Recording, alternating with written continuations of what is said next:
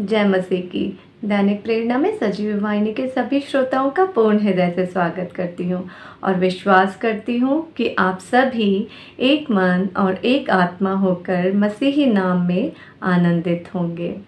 आज की प्रेरणा, मत्तई सेवेंथ अध्याय, ट्वेंटी फोर्थ वचन। इसलिए जो कोई मेरी ये बातें सुनकर उन्हें मानता है, वह उस बुद्धिमान मनुष्य की नाई ठहरेगा जिसने घर चट्टान पर बनाया हो। भजन संहिता 144 अध्याय फ़र्स्ट वचन।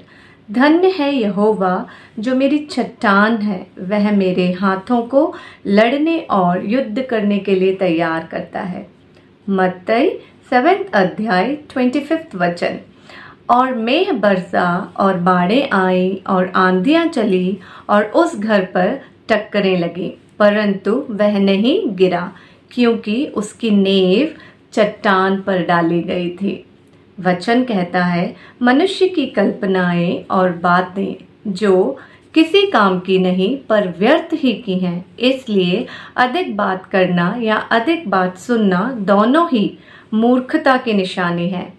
और एक मूर्ख व्यक्ति मनुष्य की बातों पर ध्यान देता है और मनुष्यों से सलाहबाजी करता है। मूर्ख व्यक्ति मनुष्यों की बातों पर निर्भर होकर अपनी राह से भटक जाता है और अपने जीवन भर में व्याकुल, परेशान, बेचैन, दुखी और अस्थिर रहता है क्योंकि उसने मनुष्य की बातें सुनी और मानी।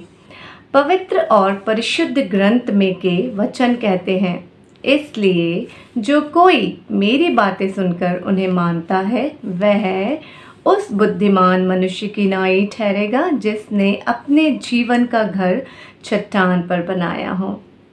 धन्य है यहोवा जो मेरी चट्टान है। वह मेरे हाथों को लड़ने और युद्ध करने के लिए तैयार करता है और एक बुद्धिमान मनुष्य समय को बहुमूल्य जानकर जीवन में आने वाली सारी चुनौती, आपत्ति और ललकार का सामना करने के लिए तैयार रहता है, जो इस संसार की ओर से अचानक हम पर आ पड़ती है।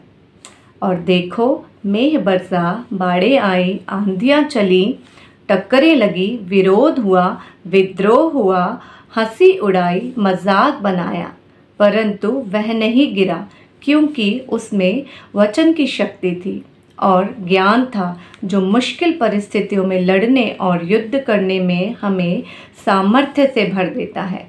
जी हाँ नोह की वो अद्भुत कश्ती जिसकी नेव यहोवा नाम की चट्टान पर डाली गई थी, परमेश्वर की आज्ञा अनुसार डाली गई थी, उनके नाम में विश्वास के द्वारा डाली गई थी और उनकी भविष्यवाणी की महिमा में डाली गई थी।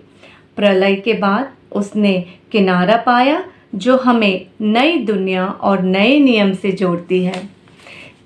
जहाँ नया जीवन है, नई सृष्टि है, नया आकाश है, नई भूमि है, नई हरियाली, नई खुशियाँ प्राप्त होती है, जो मसीह के त्याग और बलिदान से हमें जोड़ती है और उस चट्टान पर हमें स्थिर करती है, जिस चट्टान पर मसीह को सूली पर चढ़ाया गया था।